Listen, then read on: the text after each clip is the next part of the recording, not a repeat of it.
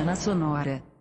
A tomada que Portugal foi o primeiro país a realmente segundo até a qualidade. Bom dia, boa tarde, boa noite. E se você sofre de insônia, boa sorte. Estamos começando mais um episódio do podcast História e Sociedade, primeiro episódio de 2021. Eu sou Sérgio Amaral e venho comigo aqui o meu parceiro Vinícius Orix e também o nosso convidado de hoje, Danilo Dias, do canal Mais 5 Minutos. E nós vamos falar sobre a primeira Copa do Mundo de futebol, em 1930 no Uruguai. Vamos abranger o antes, o durante e também o depois, as heranças que trouxe essa competição histórica aí para o futebol, que é uma paixão mundial. Então, Vini, se apresente aí para a galera, fale o que, que você acha aí desse tema nosso de hoje sobre a Copa do Mundo. Fala galera, Vinícius Orix aqui estreando agora como co-host desse lindo, maravilhoso podcast que eu já participei algumas vezes agora participando toda vez aqui agora com vocês, estando presente com vocês aqui, vai ser muito bom conversar com todos vocês no cast aqui. Cara, futebol, não posso nem falar o quanto eu amo de futebol, né? Acho que em alguns episódios antigos que, que eu participei, às vezes eu fazia piada com o Serginho sobre o nosso São Paulo. Falando em São Paulo, nessa Copa de 1930 teve Araquém Patusca, ou nome complicado. Um cara que é importante para a história do tricolor, por, por sinal. Mas, primeira Copa do Mundo e vai ser um papo legal, um papo interessante. E ver como tudo começou aí, né? Porque o Brasil, único, única seleção que participou de todas as Copas do Mundo. E passando a bola agora para o Danilo Dias, fique à vontade aí para se apresentar, falar um pouco de você e do seu trabalho aí, Danilo. Fala turma, sou Danilo Dias, é, integrante do canal Mais 5 Minutos. Estamos no Facebook, no YouTube, no Instagram, né? É, desde já agradeço em meu nome, em nome também do Lucas Castro, que faz parte do nosso, do nosso time, o convite aí do podcast História e Sociedade para a gente participar e bater uma bola legal sobre, sobre o Mundial de 30, né? É um tema bem bacana, bem legal. Eu espero que a gente tenha uma discussão legal aqui, uma discussão bacana. É uma Copa romântica, né? A primeira Copa do Mundo, uma Copa que teve, que teve alguns problemas de execução por conta de ser na América do Sul, por conta do crash de 29 da Bolsa, entre tantas outras coisas que a gente vai abordar aí nessa horinha que a gente vai ter para conversar. Com certeza, né? E vamos começar lá do começo mesmo, antes mesmo da bola rolar em julho de 1930, tinha todo aquele contexto de o futebol antes ter como sua principal competição reunindo seleções ser o, o futebol olímpico, né? Tanto que o Uruguai é, fala que ele é tetracampeão por causa dos títulos olímpicos que ele tem lá em 24 e 28. Depois que o próximo, as próximas Olimpíadas seriam em 32, nos Estados Unidos, onde o futebol ainda não era assim um esporte, até hoje não é um esporte de amplitudes tão grande quanto um beisebol, um basquete ou o próprio futebol americano. O futebol acabou sendo tirado, deixou de ser um esporte olímpico, e então a FIFA resolveu bancar um primeiro mundial. E naquela época, em 28, né, Vini? Se você quiser continuar aí a história, 100 anos de Uruguai, independência de Uruguai, Pois é, o, a, a, a, sede do Uruguai foi escolhida é, em, em, homenagem ao centenário tanto da independência do Uruguai quanto à primeira Constituição do Uruguai, né? É importante falar, né? Uruguai bicampeão uh, das Olimpíadas, né? De 28 e 24, por isso que ela é conhecida como Celeste Olímpica, a, a bicampeã uh, da, das Olimpíadas, desculpa o travado aqui da, da, da gagueira. Mas o que acontece? Justamente na, como o Sérgio falou, na, nas Olimpíadas de Los Angeles 82, o comitê, o COI, uh, das Olimpíadas não teve interesse no futebol, o que não colocou o futebol como esporte, né? Seria a principal competição de futebol uh, daquela época, porque o futebol é esse ainda amador. Então, o que forçou Jules Rimet, o presidente da FIFA da época, é, organizar a, a, Copa do Mundo, né?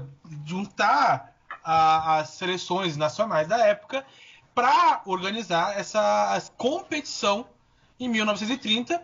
Teve várias sedes que concorreram para sediar, né? desculpa a redundância, o, a competição, só que a maioria desistiu ao longo do caminho, sobrando somente para o Uruguai, que naquele momento era o grande nome do futebol por ser né, bicampeã olímpica e combinando com o, a, a, data, essa data espe específica, essa efeméride específica, foi escolhida como a sede da Copa. Só que, pelo fato de ser no Uruguai, isso trouxe alguns problemas que ao, ao longo do caminho nós vamos conversar aqui. Porque hoje a gente pensa, né, América, Europa, estão algumas horas de distância, a gente está falando aqui de 1930, quase 100 anos atrás, né, já estamos em 2021, então já são 90, né, são 90 anos atrás, então não era tão fácil sair da Europa e vir para América, né? Uh, se a gente pensar também, daqui a pouco vai ter a, a, a Copa do Brasil, em 1950, uh, ah, eram 20 anos que se passaram, né? Uma guerra mundial no meio até. Então muita coisa muda é, de 1930 até mesmo uh, um pouco depois. Então vai ter alguns, alguns detalhes que vão dar um, um componente a mais a, a esse mundial. E como o próprio Danilo tinha citado, havia um outro fator. A gente estava num período entre guerras, né? Que chegou o fim da primeira lá no, no ano de 1918. Nesse, nesse mesmo período, em 29, houve o crash, veio a Grande Depressão.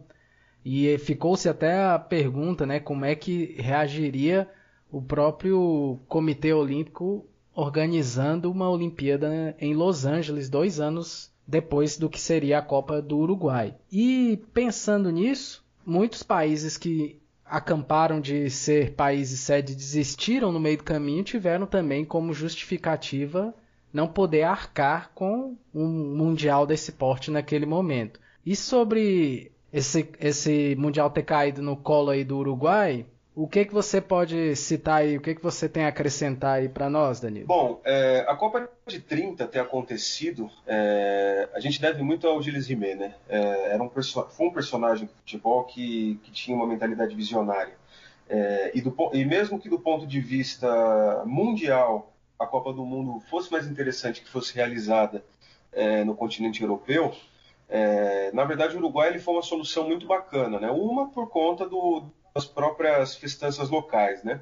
É, o caso da independência, da Constituição Uruguai que completava 100 anos, é, era um marco importante do Uruguai e a gente precisa ressaltar também que o Uruguai era a seleção dominante mundial naquele momento, né? Afinal, ganhou as Olimpíadas de 24, ganhou as Olimpíadas de 28, chegou como franca favorita em 30 e mesmo que não fosse no Uruguai, era uma das favoritas à conquista aí do primeiro título mundial. É, e o que eu acho interessante do Mundial de 30 é que ele foi responsável por emancipar né, o futebol é, no mundo. É, o futebol acabou ganhando uma projeção muito grande a partir, do, a partir de, da Copa de 30. Foi, a gente pode dizer que a Copa de 30, embora tenham tido alguns detalhes aí que poderiam, que, que, que, que conseguiram tirar talvez até uma qualidade maior da competição, mas a bem da verdade é que, é, é, é, que a Copa de 30 ela já estreou sendo um parâmetro bacana para a gente dizer que a Copa do Mundo acabou se transformando sim na competição mais importante do futebol no mundo. Né? O que eram as Olimpíadas acabaram se tornando a Copa do Mundo de uma maneira bem rápida, tanto que muitos participantes depois na, na Copa seguinte já quiseram entrar, foi uma Copa recheada de, de, de participantes. Aqui é claro que a gente tinha o problema de receber, é, se a gente for levar em consideração que a gente está está aqui na América do Sul, que ainda é a periferia do mundo, né? quem dirá em 1930. Então a gente tinha toda essa dificuldade de trazer delegações inteiras. A França, por exemplo, veio por uma pressão do Gilles Rimet, né? mas a França ela, ela, ela, veio sem seu principal goleiro e sem seu técnico, por exemplo, e não quiseram viajar. A seleção da França veio desfalcada é, para a disputa da Copa de 30. Mas o Gilles Rimet fez uma pressão e convidou, tanto que eles conseguiram juntar quatro seleções europeias para participar do Mundial. Mas eram sete sul-americanas, né?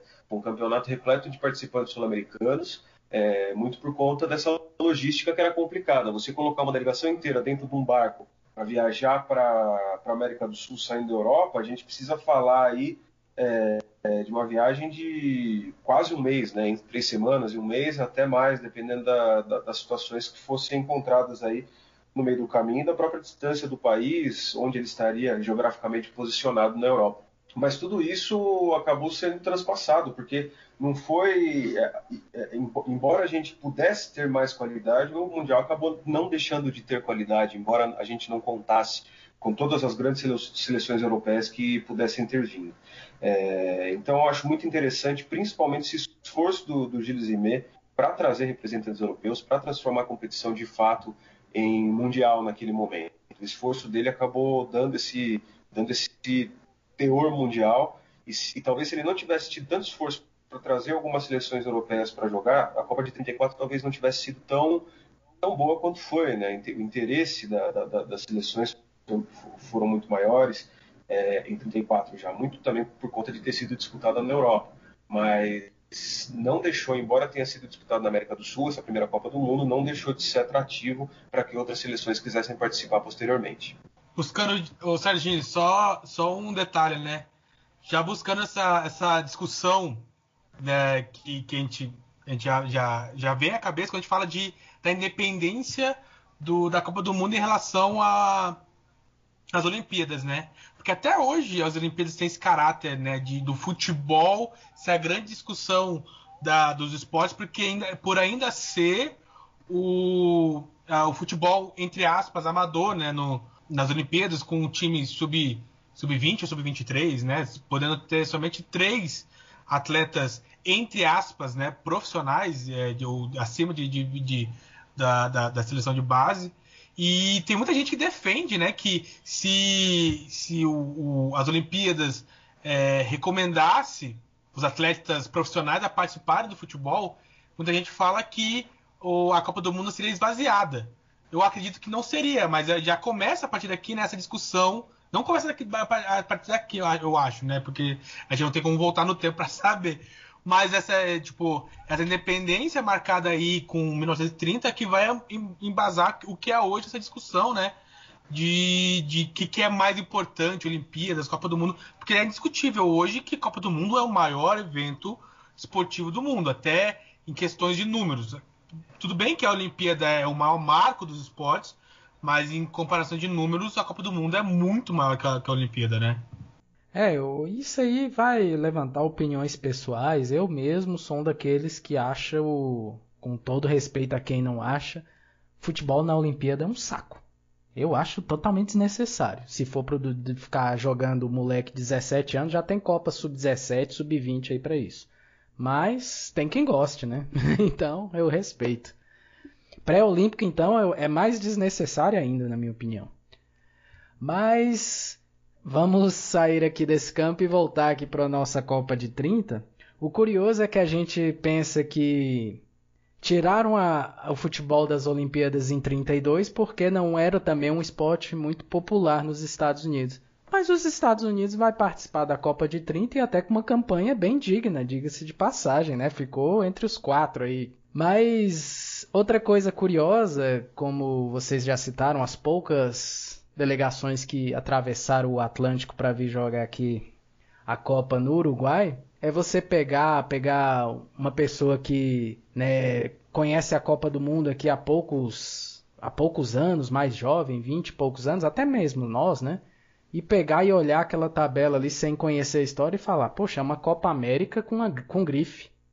Porque realmente, dos 10 membros da Comembol hoje, estavam 7 lá, né? Só não estavam a Colômbia, que estrearia em 62, o Equador em 2002 e a Venezuela, ponto de interrogação, porque a gente não sabe quando ela vai estrear em Copas ainda, né? Mas você. Eu vou, isso eu vou fazer para os dois, aí responda um de cada vez. Você acha que o, que o fato de ser uma Copa com mais aí de 50% de participantes somente do continente americano esvaziou pelo menos no, na ótica europeia, essa Copa do Mundo? Olha, é, então, eu acho que não necessariamente. É, eu acho que a Copa de, de 30 ela serviu como laboratório para que as equipes europeias que não participaram dessa primeira competição tomassem é, a, real, a, a, real dimensão de que essa competição poderia ter. Porque foi uma competição muito importante, né? É, queira ou não, eu acredito que o Uruguai ele venceu não porque não não porque não haviam muitos participantes europeus. Eu acredito que o Uruguai ele ganharia de qualquer forma, mesmo que ele enfrentasse as maiores seleções da época, que fossem europeias ou de qualquer outro continente, porque o Uruguai era a seleção dominante na época. Talvez no início da competição, principalmente se a gente for falar dos ingleses, dos escoceses, né? Porque o pessoal da Grã-Bretanha, se sabe que é, principalmente naquele começo, eles não gostavam de se misturar muito, né? O negócio deles era, era, jogar ali internamente, porque eles são os criadores, etc e tal, e somos melhores, não precisamos provar nada para ninguém, e não é uma competição que vai que, a gente não disputar que vai fazer a gente não ser os maiores. Então a Inglaterra ela tinha, né, principalmente a Inglaterra, a Escócia também, mas principalmente a Inglaterra tinha muito esse conceito, né, de que de que não de não dar muita importância, né, para para demais competições porque a Inglaterra ela tinha todo esse, esse caráter pioneiro né, no futebol. Mas é, eu acredito que, que, serviu de fato essa, essa, essa Copa do Mundo para que, para que as demais seleções europeias elas tomassem a dimensão do que seria a Copa do Mundo, até porque faltou umas, faltaram as Olimpíadas né, na, na, na, edição seguinte. Então eu acho que esse é um fator também. Você não tem a disputa do futebol nas Olimpíadas de 32, eu acredito que, que as seleções para 34 deu um estalinho ali e pensou, opa, e aí, se eu não participar da Copa do Mundo, será que vai ter nas Olimpíadas? Será que eles não estão, de fato, modificando esse caráter de importância e dando uma, uma emancipação para o futebol? E aí eu acredito que em 34 todo mundo entrou de cabeça, porque ninguém sabia se ia ter é, futuramente é, a disputa do futebol nas Olimpíadas e se teria importância igual como tinha antes da Copa do Mundo. E a gente sabe que historicamente é, a Copa do Mundo acabou virando é, uma competição de, de, importância maior. E as Olimpíadas, é claro que é importante, é claro que é bacana você ganhar as Olimpíadas, mas não é uma competição tão é, engrandecedora quanto uma Copa do Mundo quando uma seleção ganha. Tanto que aí a gente tem é, seleções mais alternativas, né, campeãs, campeãs das Olimpíadas, e nem por isso elas são taxadas como favoritas na, numa Copa do Mundo, por exemplo. Alguns africanos né, que ganharam né, as Olimpíadas e tal, é, que tiveram sua importância no futebol muito vindo das Olimpíadas, mas que na Copa do Mundo não chegam com a mesma força, porque aí é força total, né? Aí não tem conversa, seleções colocam o material humano melhor que tem e, e bola para frente, e aí ganha o melhor mesmo. Você quer completar aí, Vinho? Não, eu penso a mesma coisa, até uh, eu acho que é interessante porque acho que tinha o um interesse europeu, sim, né? Se a gente for ver os países que concorreram para sediar a, a, a, o Mundial de Futebol, uh, o único fora da Europa era o Uruguai. A gente tinha Itália, Suécia, Países Baixos, né, Holanda e Espanha concorrendo para sediar. Então, do, dos cinco países que tentaram sediar a Copa, quatro eram da Europa. Eu acho que realmente o que esvaziou a Copa de 30 foi uh, um momento econômico que o, que o mundo vivia, né, pós uh, ah, 29, e também a, a, a, logística que era muito ruim uh, naquele momento. Eu acho que é isso que, assim, é, vai, como o Danilo falou, né, que o Jules Rimet é, é, meio que pressiona a França a vir a competir, pelo fato do próprio Jules Rimet ser francês, né? Então, eu acho que tinha interesse, só que realmente os empecilhos, os obstáculos, os obstáculos impediram isso. Eu acho que a... E aí eu concordo que com, a, com o que o Danilo falou, que a questão de 34 faz retomar é, esse interesse. E eu acho até que o, o Jules, para mesmo para ele tentar ao máximo diminuir essa ideia de que foi uma Copa exclusivamente americana, mesmo com prazo esgotado, ele a, a própria FIFA banca, né, a, a participação, no caso com a despesa de viagem aqui dos quatro participantes da Europa, né? Além da França, a Romênia, a Bélgica e a Iugoslávia, né? Que vieram para cá, for, tiveram o seu, o seu transporte bancado pela própria FIFA, né? Tem esse, esse dado curioso também. E a gente também pode colocar essa Copa num contexto também histórico, político e social, pois, como a gente citou lá no início, vivíamos uma situação um pouco conturbada ali na, nos Estados Unidos e Europa, principalmente, que sentiram bastante aí a, o crash de 29, a Grande Depressão. A gente estava vivendo né, a ascensão de, de políticos ditadores autoritários, como era o caso de Mussolini e Hitler lá na Europa. Então, havia todo um contexto que fazia com que muitos países europeus pensassem em não participar dessa Copa de 30. E o que mais você, você, Vini, acha que nós podemos colocar aí em um contexto político e social também nessa competição de 1930? É legal, Sérgio, também lembrar que o Brasil nesse momento, né, tipo, tava passando A Revolução pela... de 30, né? Ainda não. Ainda não, é realmente vai ser em novembro, né? Outubro. Ah, é outubro e a Copa de 30 é no meio do ano. Eu, foi, a primeira coisa que eu pensei foi isso. Eu falei, cara, a Revolução de 30, Getúlio Vargas. Mas ainda não, mas era um período conturbado no Brasil. Porque a gente tá naquele momento das, das eleições, né? Já a Aliança Liberal, Júlio Prestes, é, Washington Luiz, todo aquele movimento da política nacional naquele momento, né? Da, a gente está falando daquele momento de transição do Brasil, de, da política, né? Estamos a, a, a, hoje vendo de longe, a gente pode falar, né? Estamos na, na beirada do que vai iniciar era Vargas. E até já vou fazer uma pergunta para o Danilo sobre não sobre a questão da, da, das eleições, mas teve uma, um, um, um, problemazinho político aí na, na seleção brasileira, né? Uma rixa entre São Paulo e, e, e Rio de Janeiro, se, se não me engano.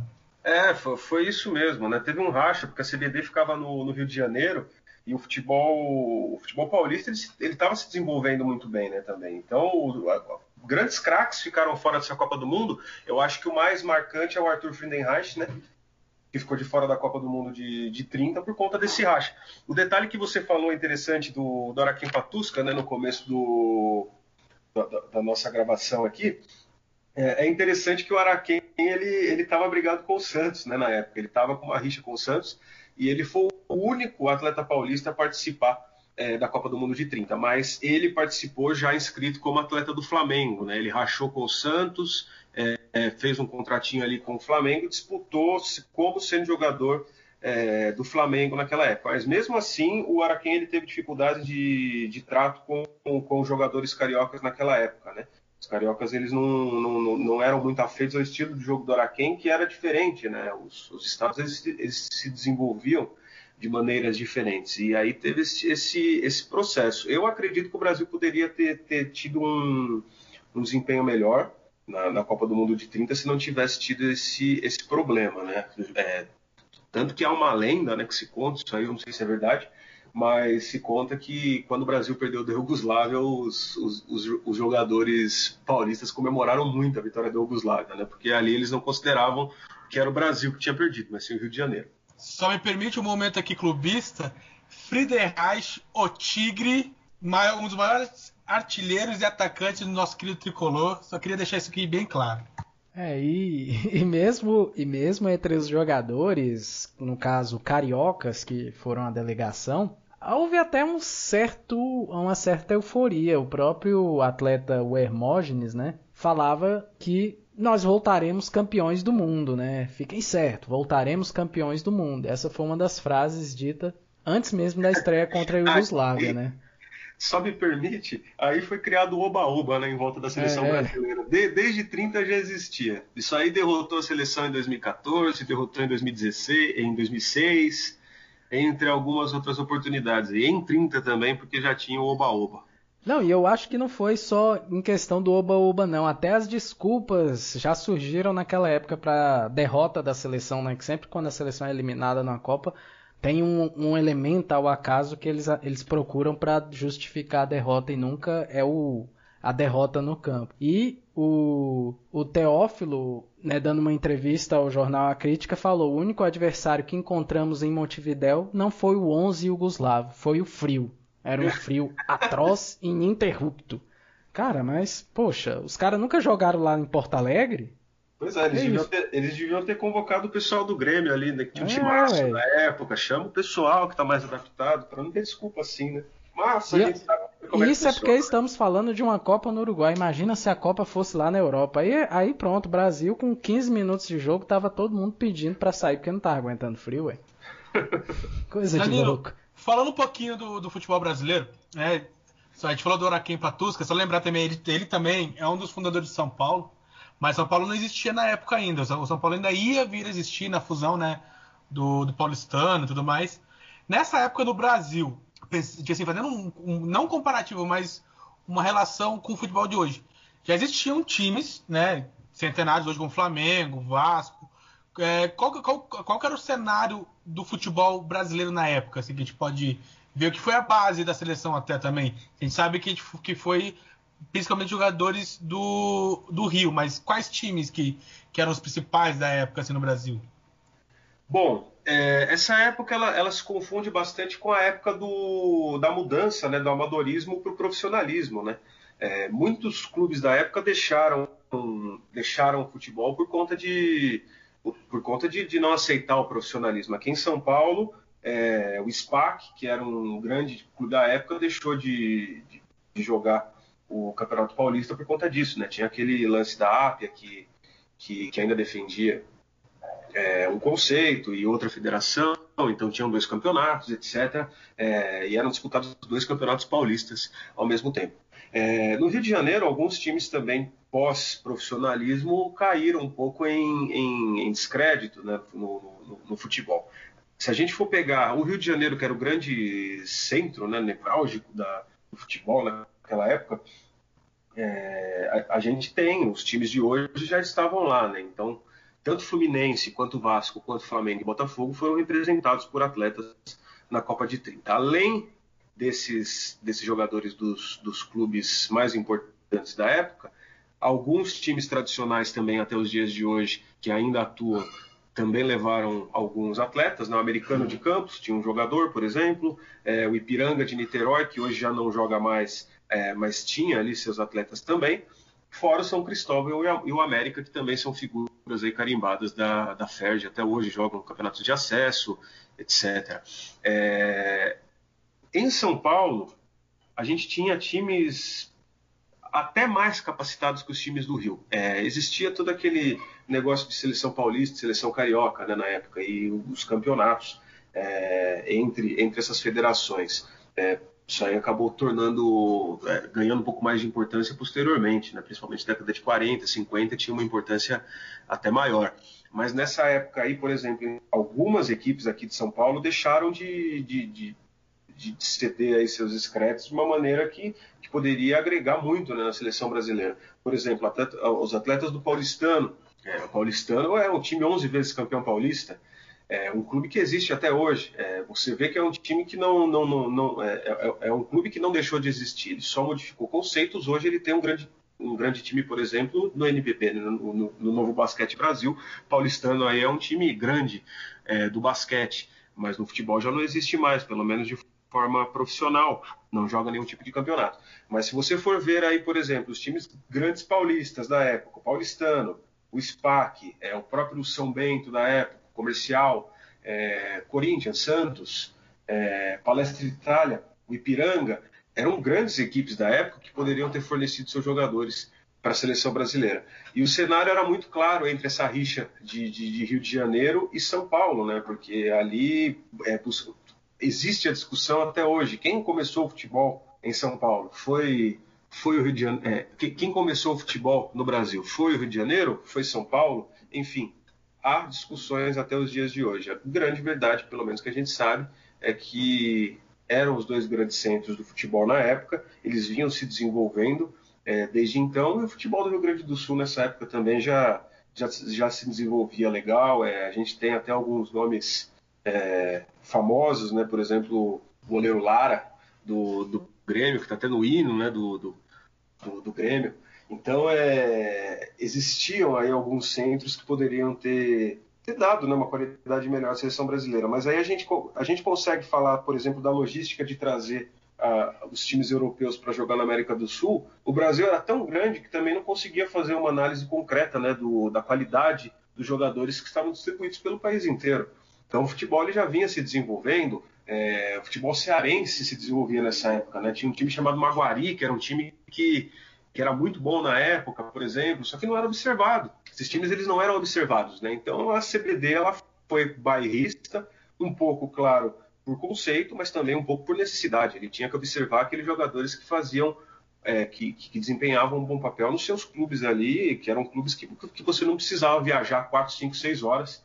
É, isso, isso falando só de dentro do estado do Rio de Janeiro, Campos ainda conseguiu né, colocar um jogador com o americano, Campos que é mais distante da cidade do Rio de Janeiro, mas você imagina uma viagem Rio-São Paulo para você fazer na época, para você observar é, os jogadores que poderiam compor a seleção brasileira. Aí a gente, se a gente for falar de norte, nordeste e, e região sul, aí que a gente é, fica completamente perdido mesmo, porque não teria como você preparar uma seleção de uma maneira é, de de fato que fosse é, representante de um país inteiro, né?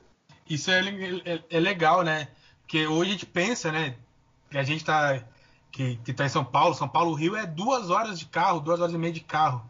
Só que naquela época não, não tinha estrada, as estradas eram de chão, o transporte ou era cavalo, ou era é, ferrovias, né, trens, uhum. ou uh, barco, né, quando der, dava para chegar de barco. Até viu, tava vendo uma entrevista do Araquém Patusca falando que eles foram para o Uruguai de vapor, de, de, de, de, barco, né, foram pela, pela, pelo litoral. Sim, Realmente e era, e, e era inclusive muito usual na época que, que quando você fosse fazer a viagem Rio-São Paulo, ou você é, você fazia essa viagem de trem, de carro era impensável, né? Você com Ford T não, não ia ter como você fazer um, uma viagem dessa, até porque as rodovias da época eram, eram é, imprevisíveis, né? Então, ou você ia de trem ou você ia de vapor mesmo, né? Você descia até o Porto de Santos, que já era uma viagem, você ia até o Porto de Santos, pegava um barco e ia até o Rio de Janeiro por esse caminho. Olha aí, legal. E eu, eu fico até encabulado de uma lembrança sua de falar do Clube dos Príncipes, que é o Maguari, lá de Fortaleza. Eu já conheci muita história desse Maguari quando eu era criança. Já me contaram a história de um atacante que tinha no Maguari nos anos 60 e 70, um tal de Chicletes, que eu já conheço a história de cor. Mas.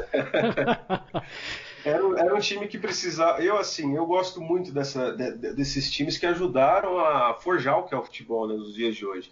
É, você dá importância para os clubes do amadorismo é, é, extremamente importante. Por exemplo, embora a gente não veja o paulistano jogando futebol, mas o paulistano é um time que. O paulistano é um clube que ainda tem uma grande equipe de basquete e que forma grandes atletas olímpicos né, até hoje é, tem um centro de treinamento capacitado, mas tem toda uma estrutura, né? um clube centenário, e a gente tem esse tipo de diferença. É, agora sim, a gente tinha que dar um jeito de valorizar essas equipes, por exemplo, o Maguari, que foi de extrema importância para o futebol do, do Nordeste né, na época. Se a gente for para a Bahia, tem o Ipiranga, o Galícia, que são equipes antigas também, o Leônico, é, são equipes que também ajudaram a forjar, Botafogo da Bahia também, enfim, vários outros times nordestinos aí que ajudaram a forjar o que é o futebol hoje no Brasil e que mereciam ganhar um pouco mais de importância. Né? A, gente, a gente sabe que a gente tem uma cultura muito muito voltada ao eixo Rio-São Paulo né, no Brasil ainda. Muito do que acontece no eixo Rio-São Paulo acaba sendo transplantado é, para outros locais do Brasil. Isso aí acaba sendo um empecilho, às vezes, para que a gente valorize o futebol de outras regiões, né? porque é extremamente rico também e nos deu grandes jogadores. Danilão, eu só queria fazer um adendo paulistano, o futebol do paulistano existe até hoje, se chama São Paulo Futebol Clube, hein? Os maiores campeões brasileiros. é, a gente precisa valorizar isso, é verdade. Teve essa participação, né? Teve a participação dos, dos estudantes também, do próprio São Paulo da Floresta. É, é uma história muito rica, né? É, e o São Paulo acabou herdando aí um espólio interessante, por isso que o São Paulo já nasceu grande, né? São Paulo nasceu grande por conta de, de de ter herdado uma estrutura muito grande de outras equipes que já não disputavam mais o campeonato de forma profissional, principalmente os atletas que gostariam né, de se profissionalizar e que não puderam por conta dessa rixa amadorismo e profissionalismo no futebol. E entrando no campo esportivo da Copa de 30 agora, a gente falou da seleção, né, do, do Racha Rio-São Paulo, mas pensando aqui, o Brasil, mesmo participando de todos os mundiais, creio eu, né, na minha cabeça, Antes do seu primeiro título em 58, o Brasil era tido como apenas mais um participante, ele não tinha aquela alcunha de sempre estar entre os candidatos ao título. E acredito que naquela Copa de 30 não foi diferente, né? Eu acho que talvez a Argentina, ao lado do Uruguai, que era é, o bicampeão olímpico, e a Argentina havia feito dois anos antes essa final olímpica com o Uruguai. E eu acho que a França também veio com essa alcunha de, um, de um, uma forte seleção candidata a erguer a taça. Ou tinha mais algumas outras seleções que a gente poderia incluir no hall dos favoritos da Copa de 30? Olha, é, além do Uruguai, da própria Argentina, né, que, que, eram grandes seleções na época, a gente pode recordar, por exemplo, as últimas Olimpíadas, né? Então, se a gente for levar em consideração as participações das últimas Olimpíadas, a gente pode trazer aí alguns favoritos, né? Por exemplo, a disputar com o Uruguai né? nessa época. Então, assim, por exemplo, o Uruguai ele venceu a Argentina na, na, da mesma forma que venceu a Copa de 30 sobre a Argentina, já tinha vencido a Argentina também é, na final da Copa de na, na final do, das Olimpíadas de 1928, né? Então assim, a parte sul-americana do futebol já era muito forte, principalmente Argentina e Uruguai, né? Que, que já tinha uma força maior, não tinha esse problema de rachas como tinha no Brasil, que acabou prejudicando o desenvolvimento brasileiro é, do futebol nesse, né, nesses primeiros anos de Copa do Mundo, embora tenha participado, embora tenha feito é, partidas decentes, mas era uma seleção mediana. Eu posso fazer, por exemplo, um, uma relação com os dias de hoje. A Espanha, por exemplo, até 2010, sempre fez campanhas dignas, mas nunca chegou forte. Até que 2010 montou um timaço e aí virou grande. Definitivamente. O Brasil era mais ou menos isso, né? O Brasil ele fazia campanhas boas, tinha adversários mais fortes que ele no próprio continente, que era o caso da Espanha durante quase toda a sua história até 2010. E a partir disso, depois da, da, da boa campanha em 50 e aí o título em 58, a seleção brasileira conseguiu se desenvolver. Eu abro até um parênteses aí, eu acho que o desenvolvimento da seleção brasileira acabou é, sendo muito pego de surpresa também pela, pela Segunda Guerra Mundial, que limitou né, a participação aí é, das seleções numa competição em 42 e 46, porque nessa época o Leônidas da Silva ainda tinha um futebol muito vistoso, chegou a participar de uma Copa do Mundo, mas era um dos grandes craques mundiais, era um dos melhores jogadores do mundo, e o Heleno de Freitas, né, que é um grande representante do Botafogo e do futebol brasileiro, era um craque, era um dos melhores jogadores da sua época e que também não pôde participar de uma Copa do Mundo porque havia a guerra. Né? E só se desenvolveram. Isso aí é claro que a gente, a gente coloca num universo fantasia, né? Por quê? Porque o, o, a gente fala que eram os melhores do mundo, porque enquanto a gente ainda tinha futebol aqui, é, a América do Sul foi um dos continentes menos, menos afetados né, pela Segunda Guerra, então pôde continuar tendo seus campeonatos, enfim, pôde continuar desenvolvendo seu esporte, ter, levou uma vida relativamente normal né, nesse período, embora tenha sofrido também aí com as desgraças da, da, da, da Segunda Guerra, porém é, conseguiu né, é, seguir aí, tendo aí suas equipes e desenvolvendo seu futebol, enquanto outras seleções ficaram extremamente esfaceladas. A gente pode utilizar até o exemplo da Itália. Né? A Itália chegou a ser campeã antes da, antes da Segunda Guerra e depois da Segunda Guerra só chegou a fazer uma campanha boa depois de 70, né? demorou muito para a Itália voltar a ser o que era.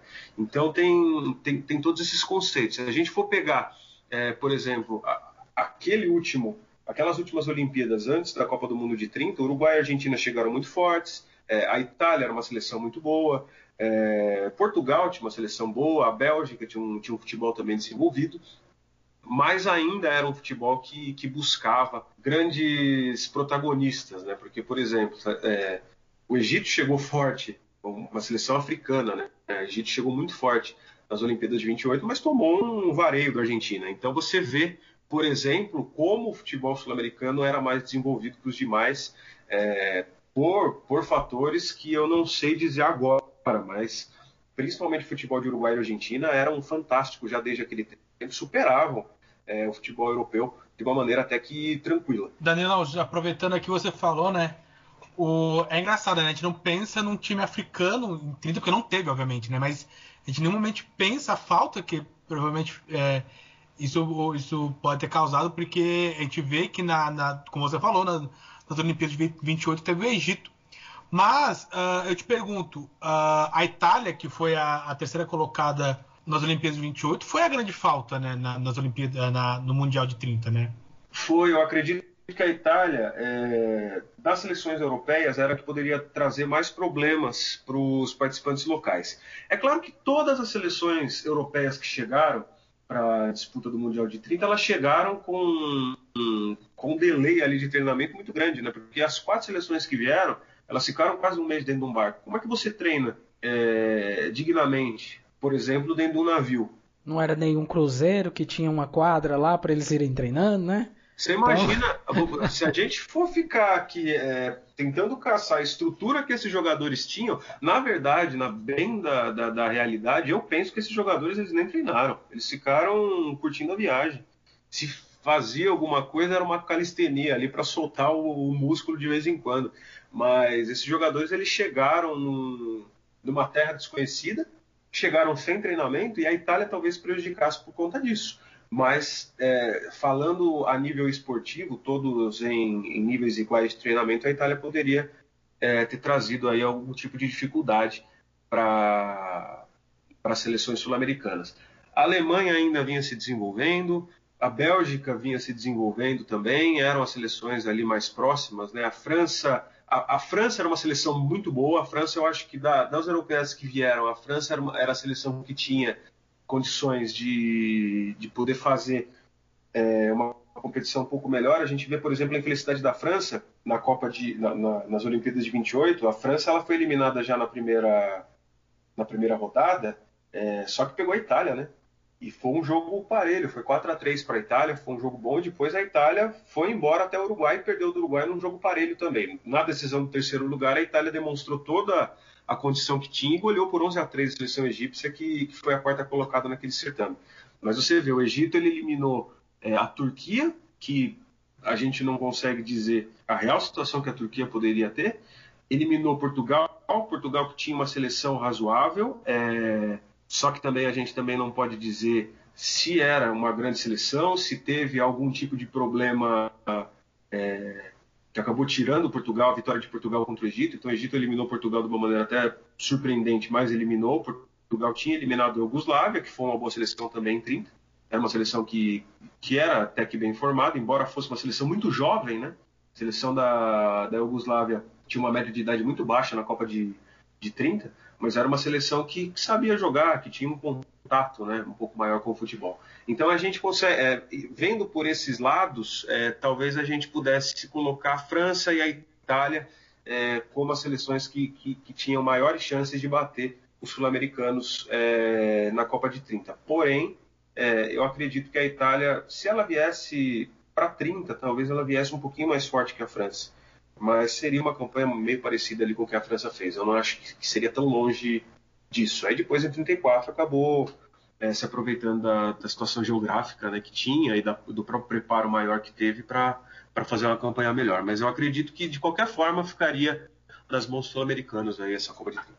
E nós, é só colocando aqui, né, vocês falaram bem do Egito aí, que era um representante africano, mas é bom lembrar também que naquele momento a maioria dos países africanos ainda não haviam cons conseguido totalmente a sua emancipação do colonialismo europeu, né? Então, se viessem, eram pouquíssimos representantes ali que poderiam vir a representar o continente africano. Quanto ao continente asiático, se já foi difícil sair da Europa de navio para o Uruguai, imagina sair da Ásia, né? É bem complicado. Bem complicado. E curiosidades à parte aqui, porque a gente sempre, por ser uma Copa ainda extremamente ainda com, com aquela coisa do improviso, é, certos que que hoje soa como amadorismo, e impro, é o improviso mesmo porque foi uma Copa que teve que sair do papel e no meio de um de um período conturbado político e economicamente para muitas nações, o improviso reinou. E a, a gente pode citar algumas curiosidades, como uma das que, que eu fico mais. Que eu, que eu mais gostei quando eu pesquisei é sobre o treinador boliviano que também fez um bico de árbitro no, na Copa, cara. Uma coisa impensável, em, até em futebol de, de amadores nos dias atuais, né? É, a maioria dos árbitros foram uruguaios mesmo, né? É, foram pouquíssimos árbitros de outros países. A maioria do, do, dos árbitros foram uruguaios. É, vieram alguns belgas. Teve um brasileiro, né? Teve um brasileiro, teve um representante brasileiro. É, é, é muito, é muito interessante né, esse tipo de coisa, porque o, o, o Salcedo, que era o, tec, que era o técnico da Bolívia naquela, naquela ocasião, e foi só naquela ocasião, né? O Salcedo ele não foi mais técnico. Ele, ele levou a equipe, o Ulisses Salcedo ele levou a equipe da Bolívia como técnico, mas também apitou uma partida naquele Mundial. É, é questão de improviso, né? Se a gente for levar em conta os improvisos, a gente vê até como eram poucas sedes, né? E todas as partidas aconteceram em Montevidéu. Então foi um Mundial com sede em Montevidéu, né? Embora o Uruguai seja um país pequeno, mas os três estádios estavam em Montevideo, isso aí tudo acabou, acabou ajudando né, um pouco na logística do torneio. É, gente, é, era uma situação que hoje, nos dias de hoje, é impensável, por exemplo, você jogar uma partida como foi a Copa de 2014, você jogar em Manaus e depois você fazer uma partida no, no Beira Rio. Antigamente era impensável isso, eu acho que qualquer tipo de deslocamento que a gente pudesse imaginar na época seria prejudicial para as equipes. Outra coisa legal, você falou dos estádios, né? O principal estádio, o Centenário, tem esse nome justamente pelo mesmo motivo do Uruguai ser escolhido o, a, a, sede, né? O centenário da independência, o centenário da Constituição, né? É, o, centenário é até hoje, na minha opinião, um dos mais belos estádios do mundo, né? É um estádio que, que, que, nasceu com o conceito de estádio, não tem aquele conceito de arena, né? É aquele coliseu enorme que você vê de longe, que você avista de longe, que você pode colocar muita gente, aquele negócio que sempre cabe mais um, né? Você pode colocar sempre mais um, sempre mais um. Além do centenário que foi construído, eles utilizaram também o Parque Central, né, que era o estádio do Nacional na época, e o Pocitos, que era um estádio do Penharol. O Pocitos não existe mais nos dias de hoje. É, inclusive, lá no Mais Cinco Minutos, a gente abordou né, o tema do Pocitos numa, numa oportunidade. O Pocitos é hoje, pelo menos, embora ele não exista, é, mas todo aquele momento, todo aquele, aquele cenário que era o estádio, hoje ele foi tomado por ruas, né? É, uma estação de bonde existe no espaço onde ficava o gramado e eles preservaram pouquíssimas coisas do que do, do, do, do que existiam na época. Mas é, o pessoal lá uruguaio, para relembrar pelo menos a memória, é, nas calçadas né, da, daquela região ali do Pocitos, eles colocaram é, dois monumentos né, para representar é, tudo que tudo que aconteceu naquela Copa de 30. Então, nessas esquinas, nessas calçadas, em uma calçada em Montevidéu ali, no bairro de Pocitos, é, eles colocaram um, um, um, monumento que representa o meio de campo, onde foi dado o primeiro pontapé inicial de uma Copa do Mundo da história, e também eles fizeram uma meia trave, né, que só representa o canto onde a bola entrou, que foi o gol do Lucien Lohan, um atacante da França que fez o primeiro gol em Copas do Mundo. O Lohan, que, que inclusive viveu bastante, né? até pouco tempo atrás, relativamente, estava vivo, contou o gol, reproduziu o gol em alguns vídeos. É, então esse monumento está lá até hoje. Infelizmente hoje o Pocitos não existe mais, mas pelo, pelo menos eles, eles fizeram ali marcos e monumentos que, que, que preservam nessa história da Copa do Mundo. Pocitos era um estádio pequenininho, né? o centenário é enorme, por isso que foi preservado, e o Parque Central existe até hoje, né? o Nacional em jogos menores, principalmente da, da, da, Copa do Uruguai, do Campeonato do Uruguai, ele até atua ainda no Parque Central, ele utiliza o centenário mais para jogos aí contra o Penharol mesmo e partidas grandes se for necessário, né, de uma Libertadores da América. E o curioso do estádio centenário, o trocadilho que além do nome representar também os 100 anos da emancipação uruguaia, é a capacidade, né? É 100 mil na época, hoje não mais, né? Hoje é nenhum estádio praticamente quase mais abriga esses tantos espectadores, hoje está gerando em torno dos 60 mil, mas antigamente abrigava em torno de 90 a 100 mil espectadores, né? Por partida. É verdade. E, e, se a gente for levar em consideração que naquela época não havia um controle né, tão grande, é, hoje em dia a gente tem toda aquela limitação, né? Ou as, as defesas civis de, de, de, de, cada, de cada lugar determinam uma, uma, uma capacidade para cada estádio. A gente estava até falando do Juventus, da, Rua, da Rua Javari, no, no papo anterior, e a, a Javari chegou a receber mais de 10 mil pessoas já, né? E já teve, há 20 anos atrás, tinha uma capacidade de 9 mil torcedores. Hoje eles limitaram para 5 mil torcedores é, por questões de segurança e hoje eles acabam fazendo isso. Mas eu acredito que o Centenário tenha aí recebido em alguma partida muito mais de 100 mil pessoas já. E eu queria ver com vocês também agora, já que falamos aí dos Não, os que eram. Mais uma, mais, mais uma curiosidade. É Manda tem que lembrar, Brasil não era o canarinho naquela época, hein? O uniforme o Brasil era branco, né? Era branco com detalhes ah. azuis é branco detalhes azuis. É só depois que o Brasil vai se tornar a seleção canarinha, né? A seleção usando é. o amarelo. Havia diferenças. O Brasil jogava de branco, a Itália que não veio jogava de preto, por exemplo, né? Que era a cor do, do regime fascista de Mussolini, enfim. É, as seleções elas tinham algumas diferenças nessa época ainda. O, o canarinho eu não sei quando foi adotado. Eu sei que a camisa azul, que hoje é a segunda, foi adotado durante a Copa de 58. Final da Copa de 58, porque a Suécia era, era amarelo e o. E, era... e foi comprada às pressas, é, né? Inclusive. Não, é, e a Suécia era dona da casa, então ela jogava de amarelo, que era a sede da Copa. E aí conseguiram ali pra final as camisas azuis, se não me engano, emprestadas, nem comprado, foi emprestado. As camisas do, do Brasil foram emprestadas, se não me engano, pra Itália, alguma coisa assim, não sei. Sei que arranjaram as azuis para a final da Copa só porque a Suécia usava amarelo. É, é interessante a gente falar da, da, da, da, camisa da camisa branca né, do Brasil na época, porque o que, que acontecia aqui no Brasil? Isso aí acabou sendo um reflexo também de várias equipes brasileiras, né? É, a indústria têxtil do Brasil ela meio que engatinhava ainda se a gente for levar principalmente em consideração a pigmentação né, das roupas. O Brasil ele jogava de branco porque predominantemente era muito mais fácil você jogar de branco do que você encontrar é, uniformes com outras cores. Por quê? A pigmentação é, de antigamente ela saía com muita facilidade né, na lavagem.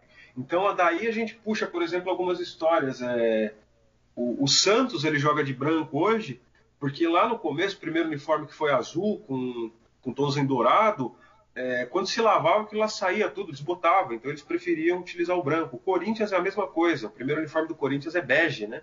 Só que na primeira lavagem daquele bege já ficava branco.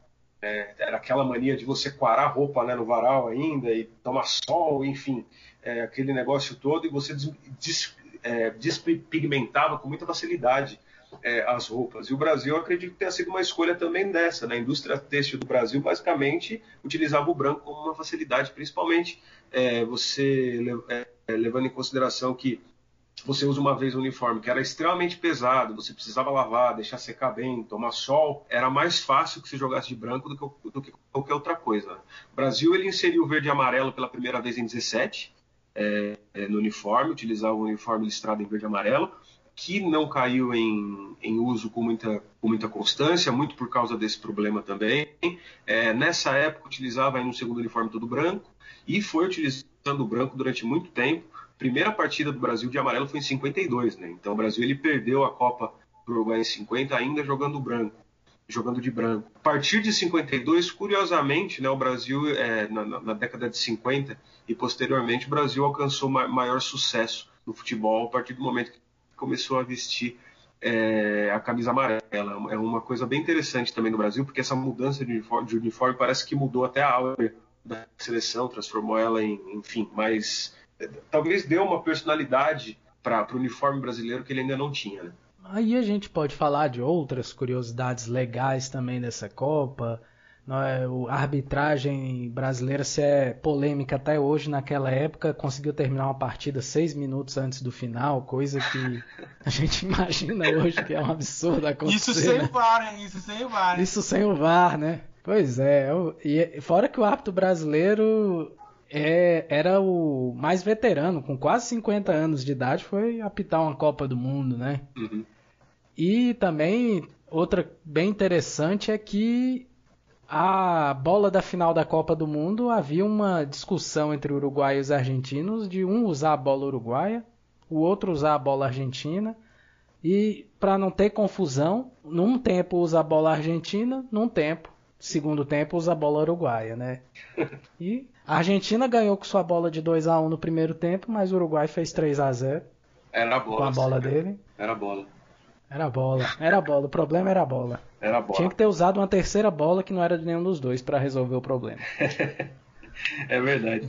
É, eu, eu, lembrei de, um, de, uma coisa interessante aqui. É, que nessa Copa do Mundo o artilheiro foi o Guilherme Stabile, né, atacante do, da Argentina. Ele fez oito gols. Ele tem quatro partidas pela seleção é, argentina, quatro partidas oficiais, que são justamente as quatro partidas que ele jogou na Copa do Mundo, e fez oito gols. Ele era um atacante é, de muita qualidade, era um atacante de um posicionamento muito bom, de velocidade, um finalizador nato, ídolo do Huracan, que é, um do, que é considerado, embora o Huracan não viva né, seus melhores momentos já faz um tempo, mas é considerado ainda um dos grandes é, do futebol argentino, é uma das equipes mais tradicionais é, do futebol argentino, e ele era ídolo do, do Huracan.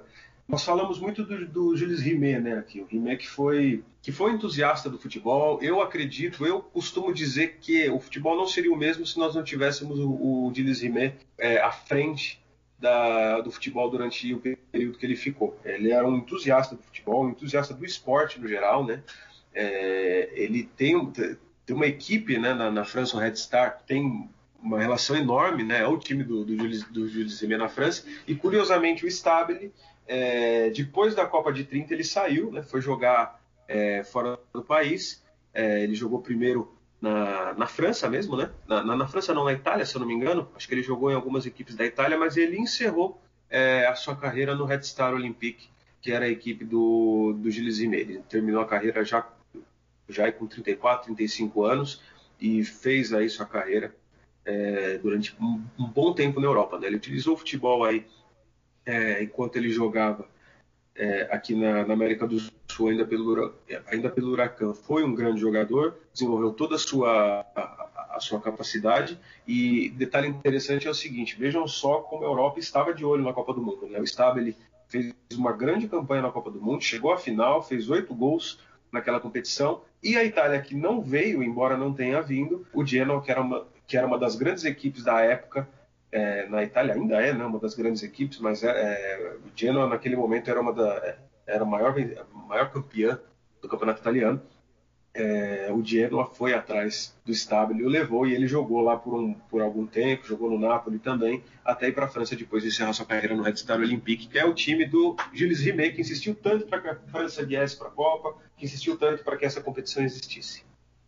E o, e o Stabile estreou nada mais nada menos fazendo três gols né, na, na estreia dele pela Argentina. Era, o cara era fera, hat-trick na estreia.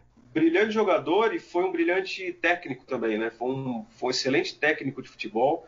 É, ele começou sua carreira como técnico justamente no Red Star, ainda jogando, ele ainda era jogador é, quando, ele, quando ele começou a treinar o Red Star.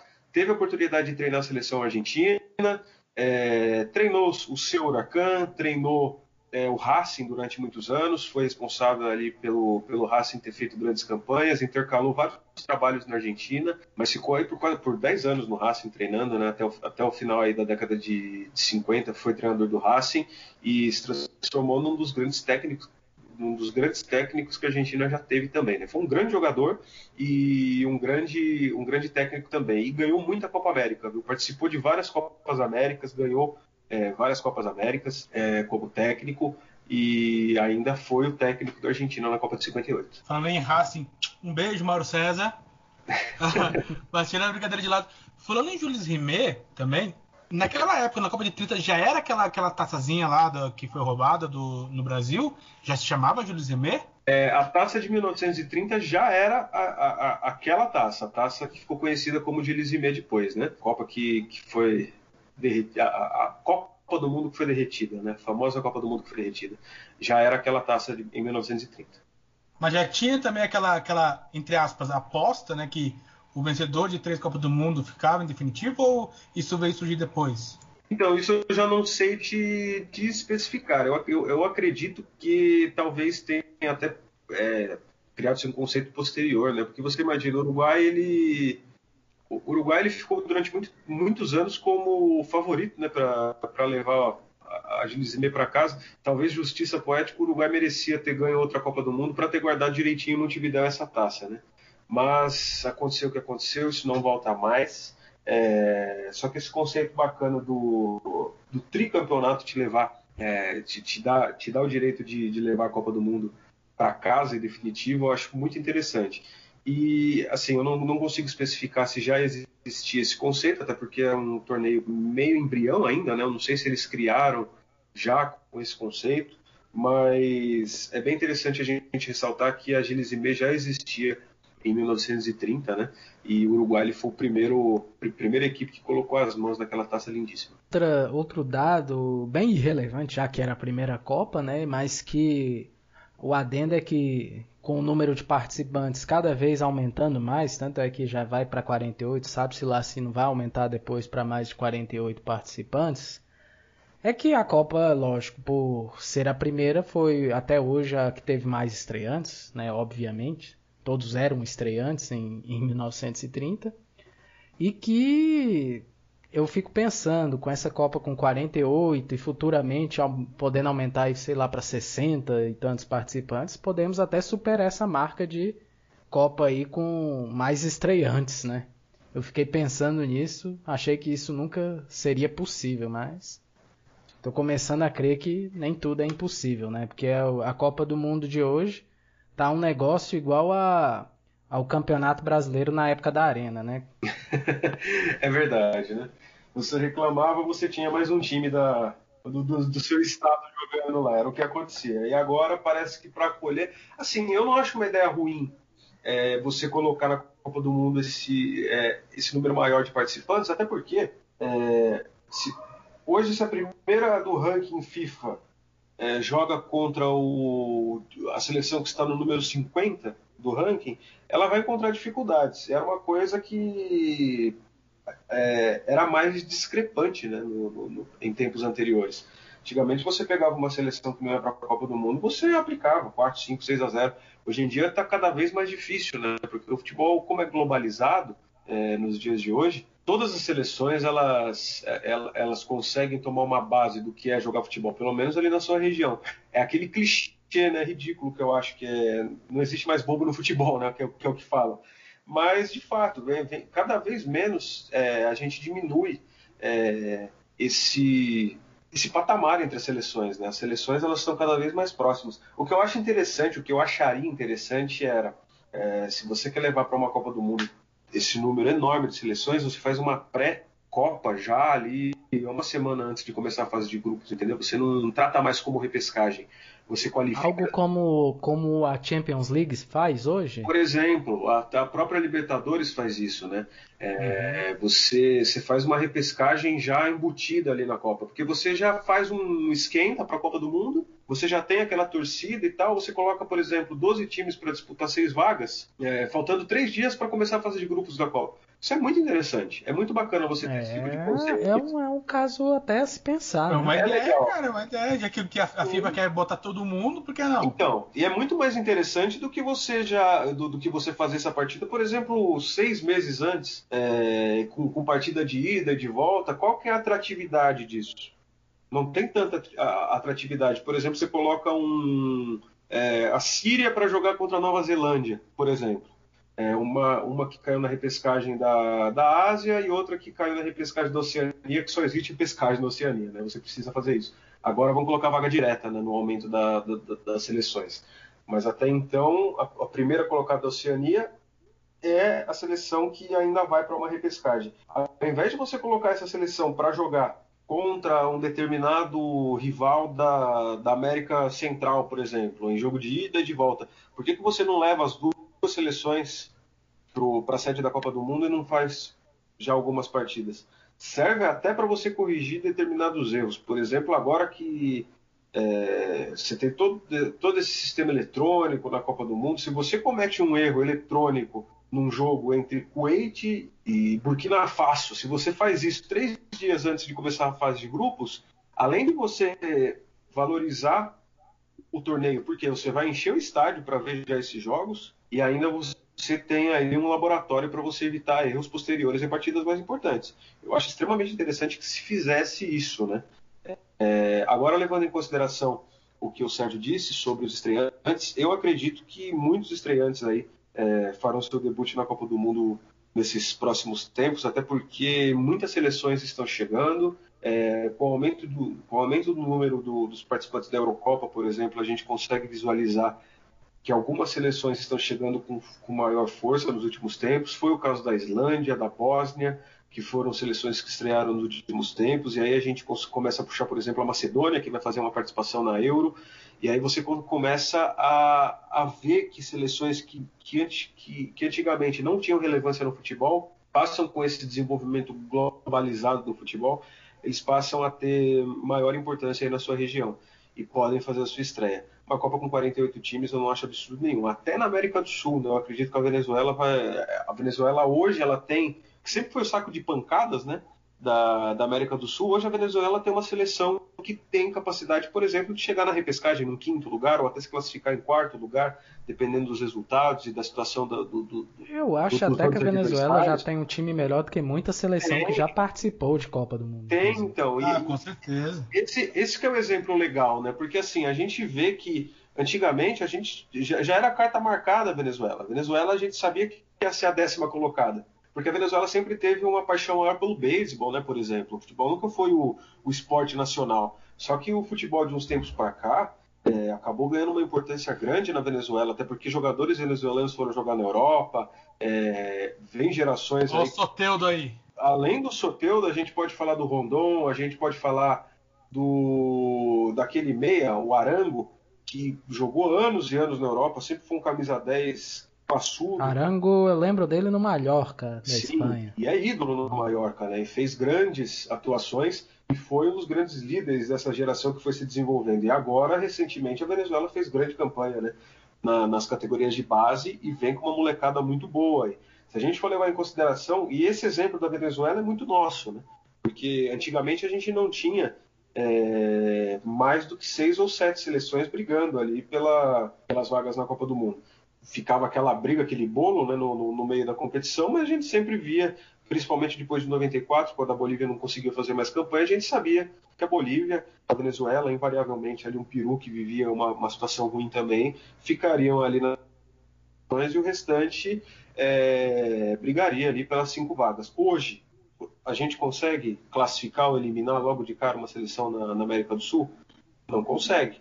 A Bolívia talvez seja que está um degrau abaixo, mas mesmo assim muito mais próxima do que uma Venezuela estava 20 anos atrás, por exemplo. É, isso acontece em todos os lugares do mundo, não é só aqui, mas acontece também na Europa. É, se a gente for ver o chaveamento dos times europeus, é, o que ajudou muito também foi essa Liga das Nações, porque tem gente aí que ganhou a, a quarta divisão lá e que começou, parece que, a pegar gosto pelo negócio e, enfim, é, as seleções elas estão se, se, enfrentando em níveis mais parecidos. San Marino, que estava há anos só perdendo, foi lá e, e beliscou dois empates dessa Liga das Nações aí, porque porque está jogando com adversários mais parecidos, né, de, de, nível mais parecido. Então, se a gente for levar tudo isso em consideração, tudo isso inflama né, um país, uma seleção, para que para que conquiste grandes resultados.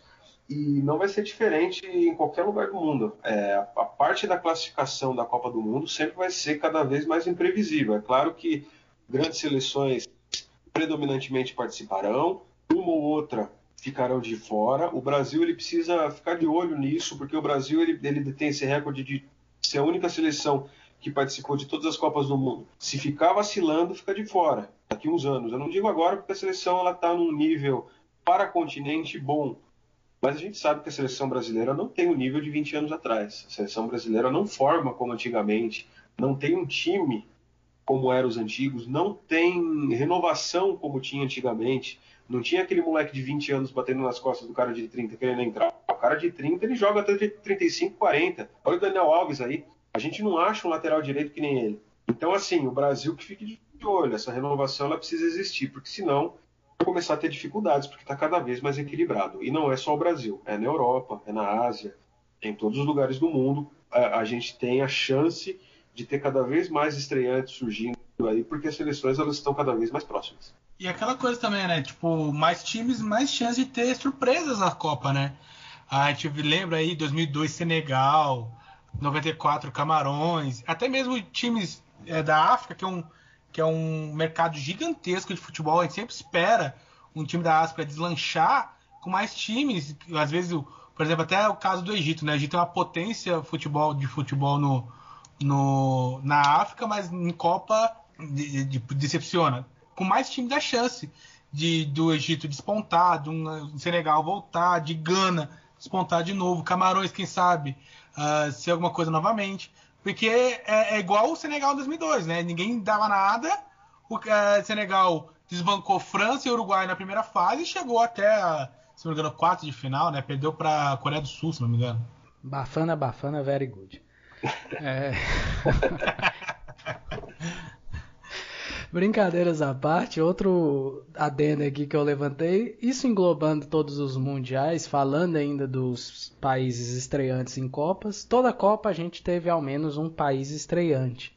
E as Copas que tiveram menos estreantes, foram duas, tiveram um estreante em cada uma delas, foi justamente aqui no Brasil, né? Em 50 a Inglaterra, em 2014 a Bósnia, ou seja, o Brasil realmente não é para principiantes. E aí, pessoal, o que, é que mais a gente pode dizer que essa Copa de 30 deixou de heranças, tanto positivas quanto negativas aí para os mundiais e para o futebol? Vini, você quer dar alguma contribuição? Pô, Sérgio, acho que tudo que a gente podia falar, a gente falou bonito, viu? Acho que a gente completou todo um ciclo de, de, de, do que a gente podia falar da Copa de 30, tá? Que episódio. E aí você, Danilo, quer completar com mais alguma coisa, alguma herança aí de, de 30 que ficou posteriormente para o futebol e para as Copas do Mundo? Ou nós fechamos aqui? Eu acho, é só para finalizar mesmo, eu acho que o grande legado da Copa do Mundo de 30 foi ter dado a emancipação do futebol como esporte no mundo. É, depois da Copa de 30, as Olimpíadas, é, no quesito futebol, nunca mais foi vista como, como era antes. Né? É, se, se, por um lado, a competição de futebol olímpica era a competição de futebol mais importante que existia até 1928, a partir de 30, quando se houve a primeira Copa, isso mudou. É, eu acho que o futebol hoje é, é o esporte mais alheio às Olimpíadas. Né? As Olimpíadas ela tem todo aquele caráter romântico né, do esporte. É muito importante você vencer uma medalha de ouro olímpica, mas vamos, vamos aos, aos esportes olímpicos. É mais importante você ganhar um mundial de vôlei ou uma medalha olímpica de ouro de vôlei? É mais importante você ganhar uma medalha olímpica de basquete ou um mundial de basquete? Sempre é as Olimpíadas, independente do esporte. No futebol é diferente. No futebol isso não acontece. É muito importante, sim, principalmente nos últimos tempos foi falado muito da medalha de ouro olímpica é, do futebol por conta do Brasil não ter conquistado, aí derrubou o tabu e ficou tudo por isso mesmo. E a Copa do Mundo é sempre a Copa do Mundo, né?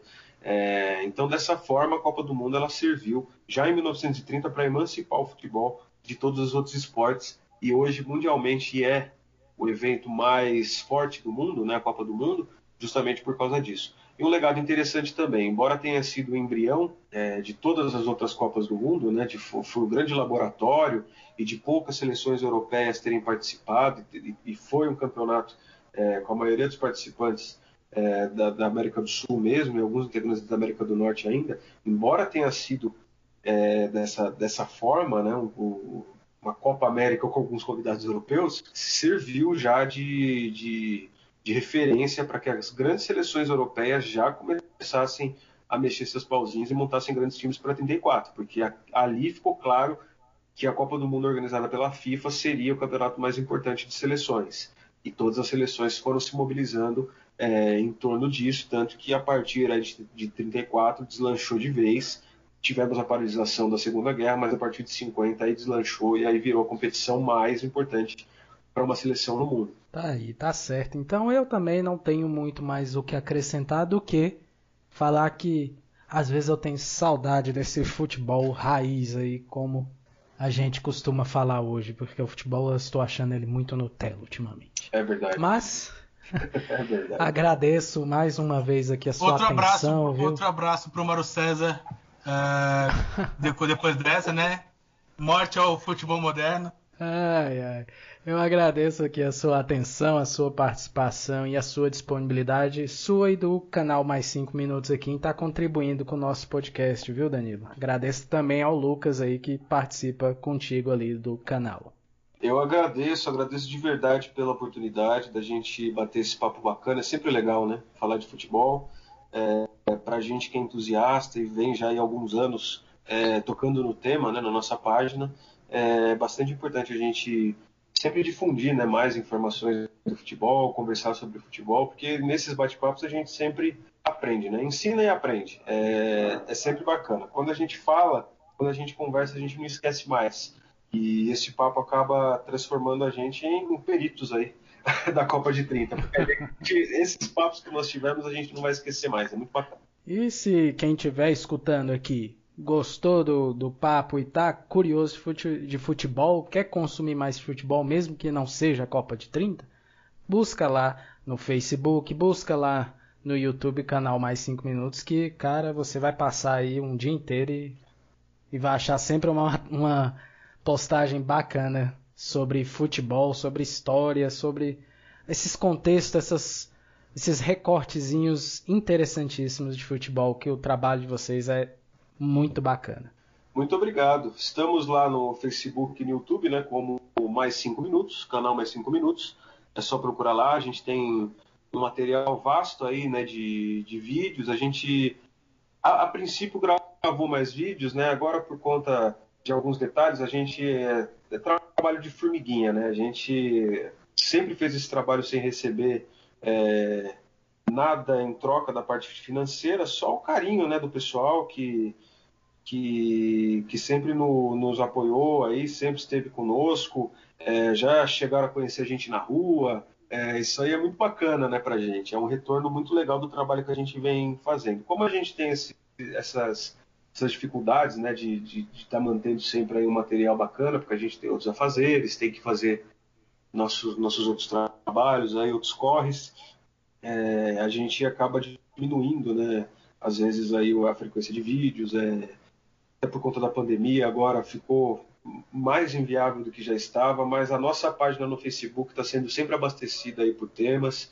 É, o Lucas Castro está sempre lá é, abastecendo todo esse trabalho. É, a gente está conversando, tanto eu e ele, para movimentar algumas novidades, né, fazer um acervo mais bacana, mas isso aí é, é mais para frente. Acompanhe a página, porque aí se der certo a gente vai divulgar por lá, fazer um acervo mais profissional de tudo que a gente já divulgou e a partir disso, quem sabe aí voltar com uma frequência melhor de vídeos, mas isso é mais para frente. A gente está tá readequando aí algumas situações da página, mas sempre trabalhando, sempre ficando lá. Então, mais cinco minutos no Facebook, mais cinco minutos também no YouTube e temos o Instagram também, mais cinco minutos ali. Você coloca o algarismo 5 mesmo, mais cinco minutos. Vocês vão achar a gente no Instagram também. Isso aí, tá certo. Então também agradeço aqui ao meu parceirão, né, Vini aqui, que começamos essa parceria por agora. E espero que também dê muito certo. O trabalho de formiguinha aqui no podcast aqui também é bem gigante. É Ainda ganho um pouco, quase nada para ser sincero, mas tamo lá. E assim a gente encerra esse episódio, pessoal, e já chamo vocês para a próxima. Fiquem ligados porque vem um conteúdo muito bom aí. Você pode dar só uma chamadinha aí, Vini, para o nosso próximo episódio sobre a Revolução dos Cravos? Então, galera, agradecendo todo mundo que escutou. É um prazer sempre estar com vocês. Quem quiser me procurar, trocar uma ideia, arroba lá no, no, no Twitter, só me procurar. E esse próximo podcast, vamos falar de Revolução do, dos Cravos, revolução importante aí da história de Portugal. Engraçado, né? A gente fala de Portugal muito na nossa história e a gente sabe pouco sobre eles também. Então vamos trocar essa ideia muito importante com o Leonardo Bicalho, uh, mestrando lá em Portugal. Então vai ser um papo bem interessante que a gente vai ter sobre esse evento importante da história aí. Então é isso aí, galera. Um abraço a todos e até a próxima. Tchau, tchau. O podcast História e Sociedade é produzido e editado por Sérgio Amaral e Vinícius Orix. Você nos encontra nas mais diversas plataformas de streaming de podcasts. Nos vemos na próxima, pessoal. Tchau, tchau.